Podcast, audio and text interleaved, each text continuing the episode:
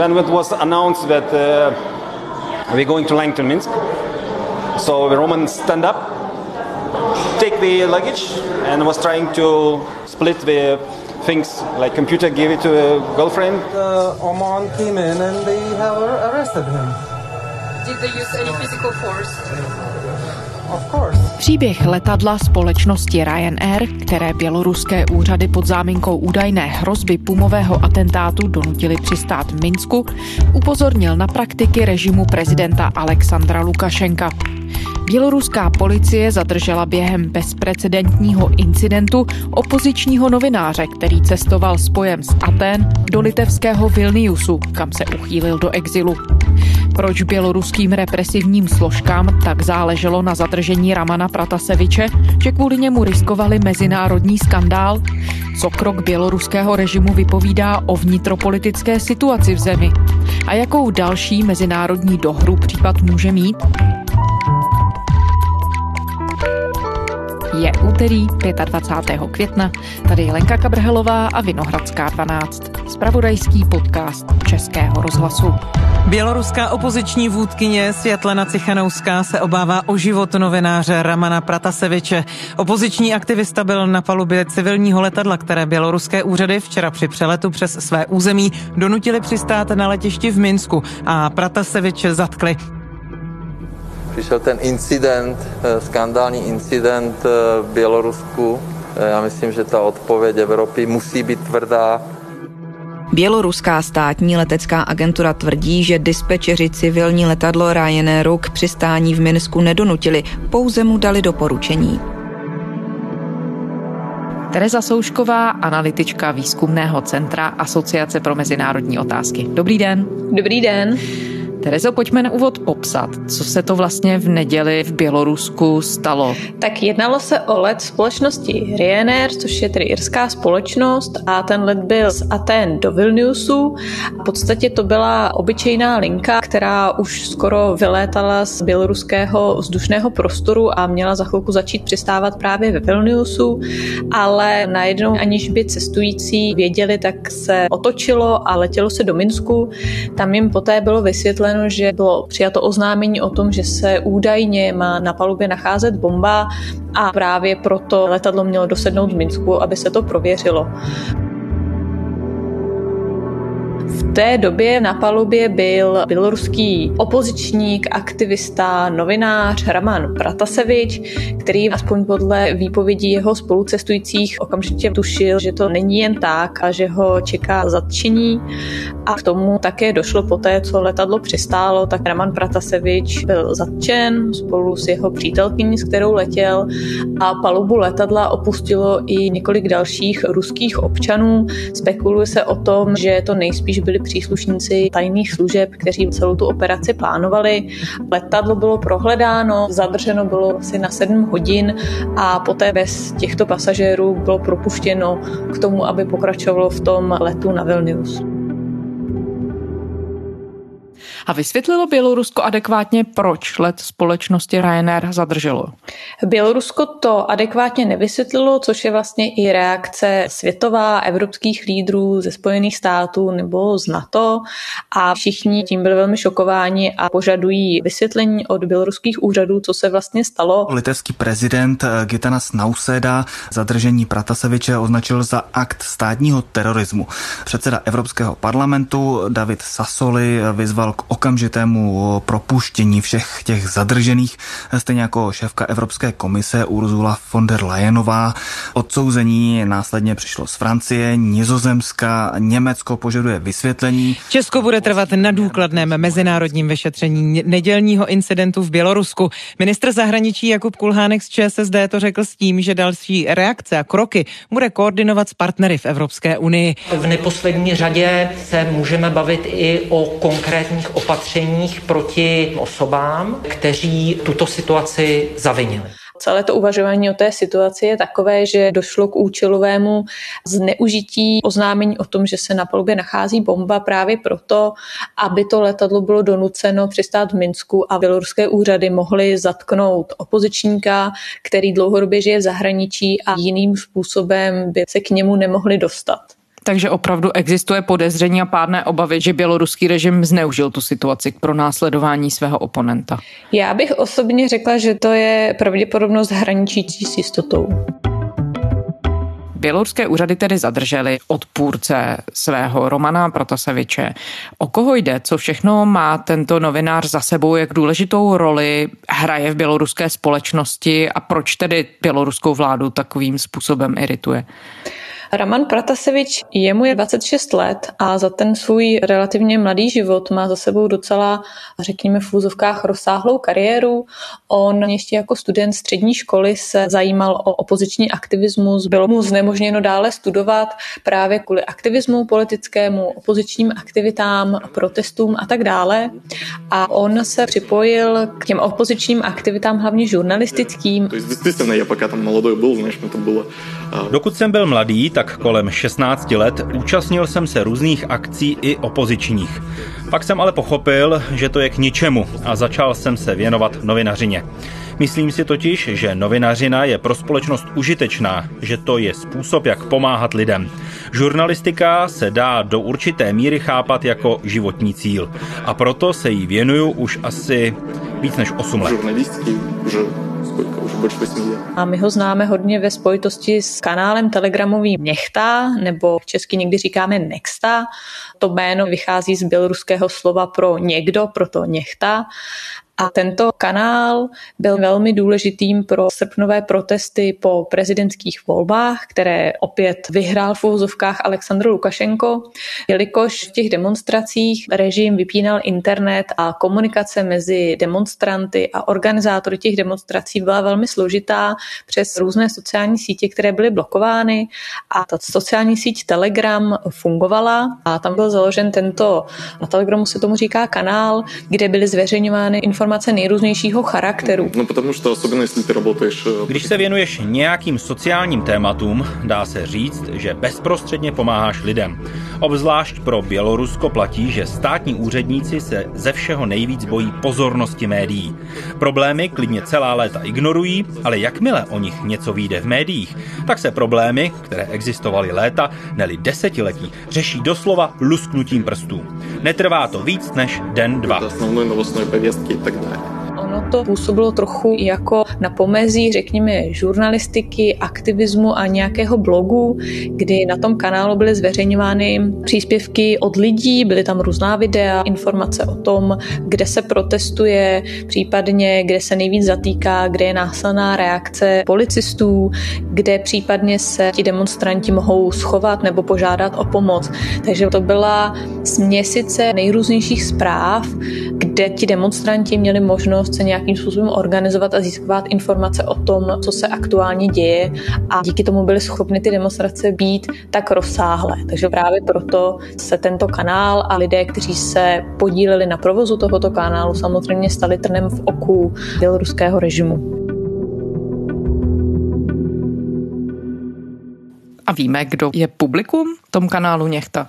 Jak různorodé je? Obecně se dá říct, že jsou to samozřejmě spíš lidé mladší, vzdělanější, kteří samozřejmě mají internet, umí s ním pracovat, mají k tomu zařízení.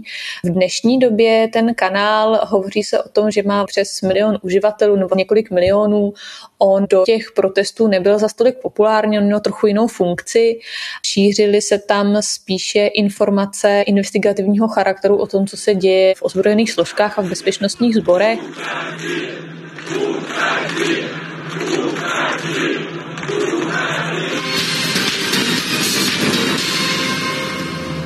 Ale právě po těch srpnových volbách loňského roku ten kanál získal i vlastně toto směřování. Za Lukašenko stokně vyjde nikdy. не выйдет никогда. A díky tomu, že jiná komunikace i opoziční média klasického rázu byla hodně persekuovaná, tak toto se projevilo jako nějaké možnosti, jak získávat velmi rychlé informace, organizovat se a tak dále.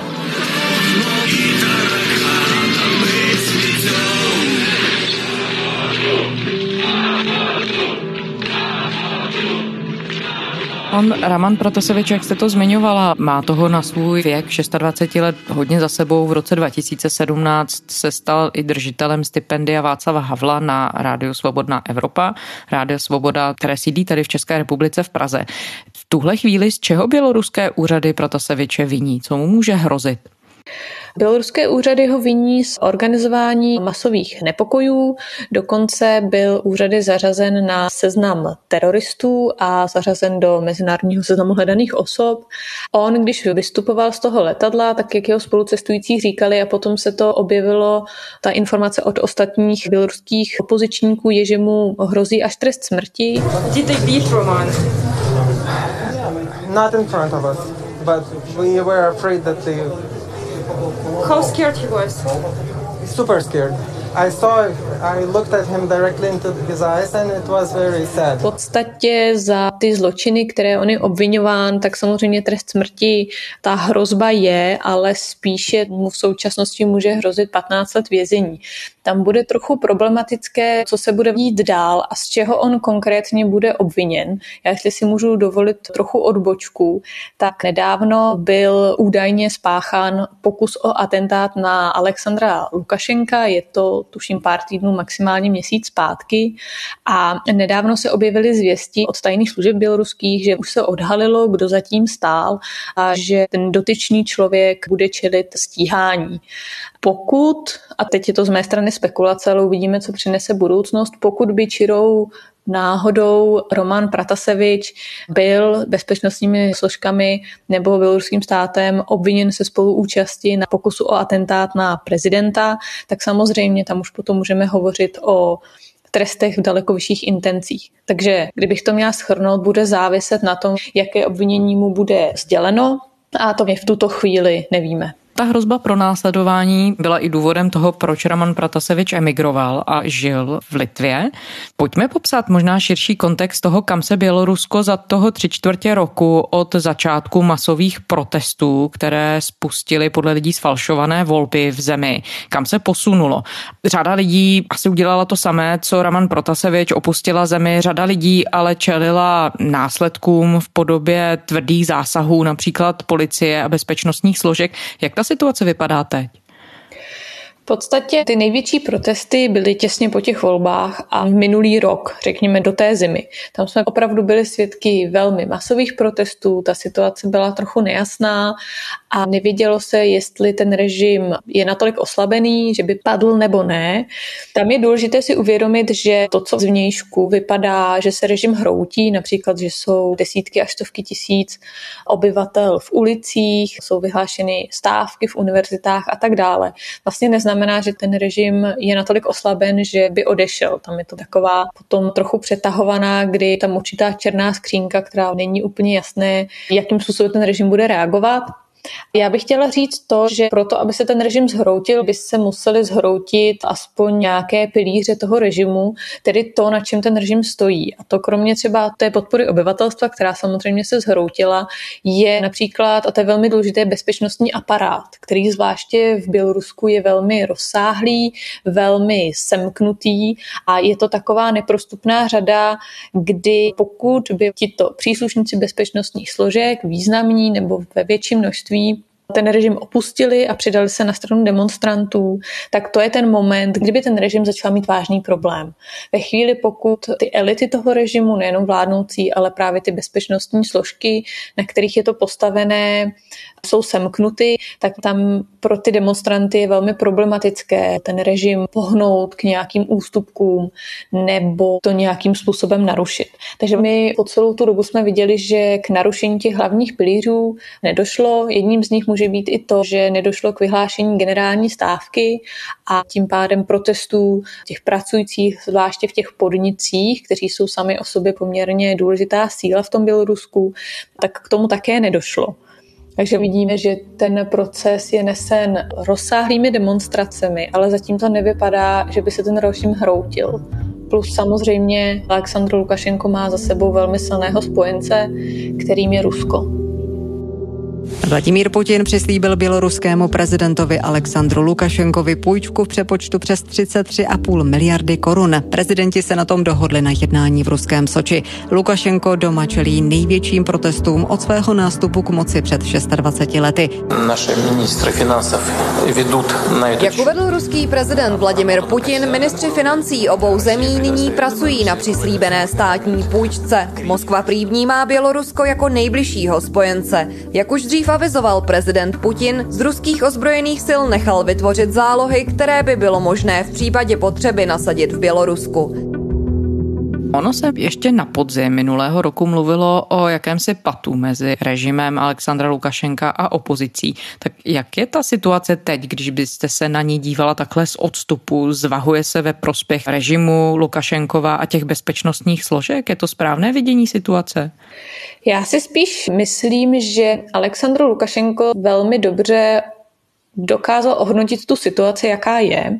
Dokázal si pojistit právě ty složky v té společnosti, které jsou pro něj naprosto zásadní pro to přežití, což byly právě bezpečnostní složky a dovedl si zajistit podporu Ruska, protože ve chvíli, kdy by řekněme, byla vyhlášena generální stávka, což by byl zásah do běloruské ekonomiky, případně po vyhlášení sankcí, tak Bělorusko není v tomto osamoceno v tom smyslu, že by se nemělo ke komu obrátit, což je Rusko.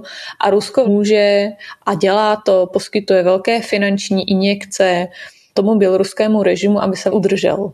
Pokud by Lukašenko neměl finance, tak by ten režim vyloženě vykrvácel a zhroutil by se daleko rychleji, nebo by se zhroutil právě proto, že by mu došla ta ekonomická základna, z které on platí i ty bezpečnostní složky. Najednou, kdyby měl policista vít na náměstí a zasahovat násilně proti demonstrantům, ale nedostal by dva měsíce plát a nevěděl by, jestli nějaký dostane, tak už ta jeho ochota vykonávat dál tu svoji profesi, zvláště takového charakteru, by asi poněkud ochabla. Takže tak to musíme brát. A o jakém postavení se dá mluvit v souvislosti s opozicí? Hlavní tváří při nejmenším tak, jak si překladal Západ v tuhle chvíli, je představitelka opozice Světlana Cichanouská, která má mimochodem přijet i na návštěvu Česka během několika týdnů. Jaké je dnes tedy její postavení, které ona nějakým způsobem koordinuje z exilu? Ohrožuje nějak reálně moc Alexandra Lukašenka? Světlana Tichanovská, její role je, jak jste to říkala, je to opoziční lídrině, která působí v exilu, takže její role je spíše v nějaké mezinárodní advokaci a v obhajování a předkládání zájmů Bělorusů a té běloruské opozice. Je takovým, řekněme, živým mementem toho, co se v Bělorusku děje, jaké jsou tam poměry a snaží se získat podporu pro běloruské občany, pro občanskou společnost a vůbec celkově medializovat tu situaci.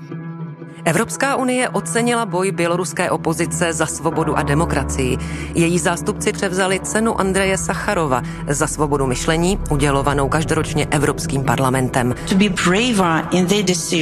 Chceme, abyste byli odvážnější ve svých rozhodnutích a podpořili běloruský lid teď, ne zítra a ne někdy v budoucnu. Stanout k obraně demokracie neznamená vměšování do vnitřních záležitostí, ale povinnost každé sebevědomé země self-respecting country. Světlana Cichanouská na půdě Evropského parlamentu vyzvala členské státy Evropské unie, aby byly odvážnější v podpoře běloruského lidu v boji za demokracii. V současnosti já bych neřekla, že pro Lukašenka by mohla nebo představovala reálné ohrožení, tak jak je ta situace postavená nyní, protože ve chvíli, kdy ta situace je taková, jaká je, že ten režim je pevně semknutý a drží, tak ty demonstrace ve chvíli takové, jaké jsou, nenásilné, tak nemají moc prostoru i s Cichanovskou a s jejím týmem v zahraničí, nemají nějak moc prostoru pro to, jak ten režim donutit odejít nebo jak donutit Lukašenka rezignovat. Отныне ни одному человеku из любой страны мира... Podle běloruské opoziční vůdkyně Světlany Cichanouské odteď vzdušný prostor nad Běloruskem už není pro nikoho bezpečný a Cichanouská požaduje mezinárodní vyšetření incidentu. Lotyšské aerolinky Air Baltic kvůli tomu zrušily přelety přes Bělorusko. Británie nebo Litva požadují zákaz letů běloruských aerolinek nad Evropskou unii. Když se vrátíme tedy k tomu vynucenému přistání letadla Ryanair, které i někteří představitelé evropští označují považují za únos dokonce. Tak jak nahlížet tenhle krok ze strany toho, proč se k němu běloruský prezident Aleksandr Lukašenko odhodlal? O čem to svědčí? Znamená to, že se cítí velmi komfortně, že takhle bezprecedentní akci může udělat, nebo naopak, že může cítit, že se pod ním nějakým způsobem ta pozice hýbe a on musel udělat něco tohoto typu, něco takhle výrazného? Já si myslím, že Aleksandr Lukašenko viděl příležitost pro to, jak zasadit další ránu tomu opozičnímu hnutí a hlavně to souvisí s jeho nedávno zahájeným velmi rázným zásahem proti opozičním médiím. Tomuto celému předcházelo uzavření a zablokování několika opozičních redakcí, opozičních novin, které ještě v Bělorusku působily. Teď pár dní zpátky byl zablokována stránka tut.by. Громкое событие в медийном поле Беларуси. Один из крупнейших информационных порталов страны Тутбай заблокирован. Такой... Což bylo jedno z největších spravodajských portálů nezávislých o dění v Bělorusku. Уголовное дело в отношении топ-менеджмента портала возбудила финансовая милиция Server Tutbaj prý porušil daňové předpisy. V domě, kde bydlí šéf-redaktorka serveru Marina Zolotovová, vylomili příslušníci bezpečnostních složek při zásahu v chodové dveře. Provedli u ní domovní prohlídku a zadrželi ji. Brzy poté se policie dostala i do regionálních redakcí. A to, co se stalo, bylo natolik bezprecedentní. Když tedy použiju ta slova, která se objevují v mediálním prostoru, únos letadla nebo odklonění letadla od jeho trasy nebo využití oznámení o bombě na palubě letadla proto, aby mohl režim zatknout opozičního aktivistu, je to nějakým způsobem velmi jasný signál pro opozici, zvlášť tu opozici v zahraničí, že si vlastně nemůže být ničím jistá. Ta zpráva toho režimu pro tu opozici má být taková, že i když se ti lidé nachází v zahraničí, tak si nemůžou být jisti, že budou v bezpečí.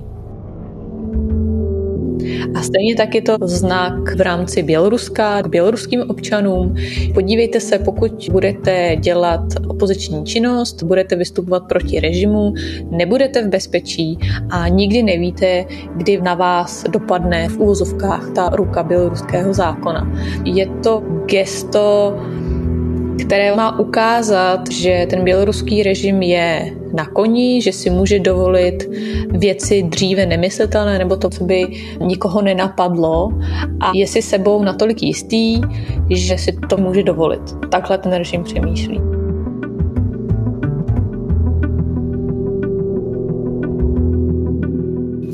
Vy jste zmiňovala v úvodu tu kritiku, která zazněla z Evropské unie i ze Severoatlantické aliance, ze Spojených států. Opravdu je to smršť velice kritických výroků. Představitele vesměs označují krok Minsku za nepřijatelný a Evropská unie už pohrozila, že nezůstane bez důsledků. Když se podíváte i třeba z historičtějšího hlediska na to, jaké reakce jsou k dispozici, jak tedy může mezinárodní společenství v tuhle chvíli zasáhnout, aby ta odpověď měla nějaký efekt? Evropská unie a Spojené státy samozřejmě v tuto chvíli okamžitě začaly mluvit o sankcích, respektive dalších sankcích. Hovoří se i o tom, a někteří běloruští opozičníci požadují uzavřít mezinárodní vzdušný prostor nad Běloruskem. A vlastně to nějakým způsobem implikuje otázku o tom, že pokud si Bělorusko může něco takového dovolit, aby nad svým vzdušným prostorem odklonilo mezinárodní let, aby zatklo nepohodlné osoby jeho režimu, které se nachází na palubě, tak to implikuje otázku, zda je vůbec bezpečné létat nejenom nad Běloruskem, ale nad jakýmkoliv, řekněme, autoritářským nebo nedemokratickým režimem. Že pokud jsme svědky tohoto, co se děje, tak jak potom může být v pořádku létat nad vzdušným prostorem Ruska, Číny, afrických států a Iránu. Já bych řekla, že je to velmi zajímavá otázka právě toho, co to bude znamenat nejenom pro civilní letectví, ale vůbec pro to, jak my pojímáme mezinárodní bezpečnost, jak ji svazujeme s lidskými právy a vůbec fungováním opozice. Litevské úřady zakázaly veškeré přelety nad Běloruskem. Země tak reaguje na krok Minsku, který přinutilo k předčasnému přistání let společnosti Ryanair do litevského Vilniusu. Omezení letů nad východoevropskou zemí doporučuje také Evropská agentura pro bezpečnost v letectví nebo úřady ve Švédsku. Věc pak řeší i Mezinárodní organizace pro civilní letectví. Ta ve svém vyjádření oznámila, že krok Běloruska, pokud se tedy podle jejich informací potvrdí, tak je v rozporu s Šikákskou úmluvou o civilní dopravě a je potřeba to řešit. A obecně tedy, vy jste to zmiňovala, že sankce na Bělorusko už existují, zavedlo je v několika kolech Evropská unie, aktuálně potom i po těch masových protestech a tvrdých zásazích běloruského režimu proti opozici a lidem, kteří protestovali. Jak efektivní tenhle způsob tlaku západu na běloruský režim je? Vede k nějakým výsledkům v podobě toho, že by se třeba režim Alexandra Lukašenka začal chovat jinak ke svým vlastním obyvatelům? Obecně sankce jsou trochu problematickým nástrojem. V případě Běloruska si můžeme říct, že sankce evropské nebo sankce západní fungují jenom do té míry, dokud funguje nebo nefunguje finanční pomoc z Ruska.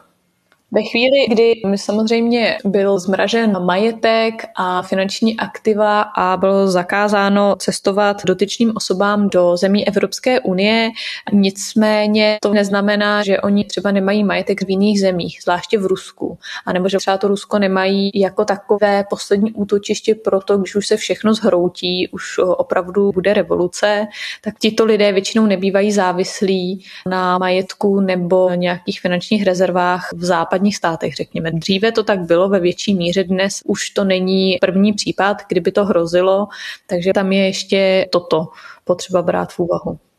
Na závěr, váš pohled osoby, která dlouhodobě sleduje Bělorusko, Rusko, vztahy těchto zemí s Evropskou unii, se Spojenými státy, kam podle vašeho odhadu se ta situace bude vyvíjet? Kam až může dojít?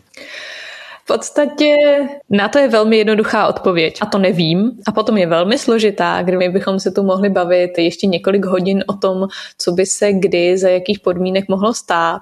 Vždy v takovýchto situacích, kdy je nějaká země v určité přechodové fázi, vy nikdy nevíte, co se potom může stát. Může se stát, že ta situace, tak jakým způsobem je teď, určitá patová, řekněme, bude ještě dlouhou dobu a potom to nějakým způsobem ustane a ten režim režim bude fungovat dál tak, jak fungoval. Nebo se zítra může něco stát a může být revoluce zítra a Aleksandr Lukašenko může rezignovat. V těchto dnech jsme svědky další velké události v této zemi, takže uvidíme, kam to povede. Netroufám si odhadovat, kam to půjde. Tereza Soušková, analytička Asociace pro mezinárodní otázky. Děkujeme za rozhovor. Naschledanou. A to je z úterní Vinohradské 12 vše. Děkujeme, že posloucháte. Kdykoliv se k našim dílům můžete vrátit na serveru iRozhlas.cz, v podcastových aplikacích a také v aplikaci Můj rozhlas. Pokud nás posloucháte rádi, šiřte slovo dál, řekněte o nás svým přátelům a známým a můžete nás i podpořit v anketě Podcast roku v kategorii Veřejnoprávní podcast. Děkujeme. To byla Lenka Kabrhelová. Těším se zítra.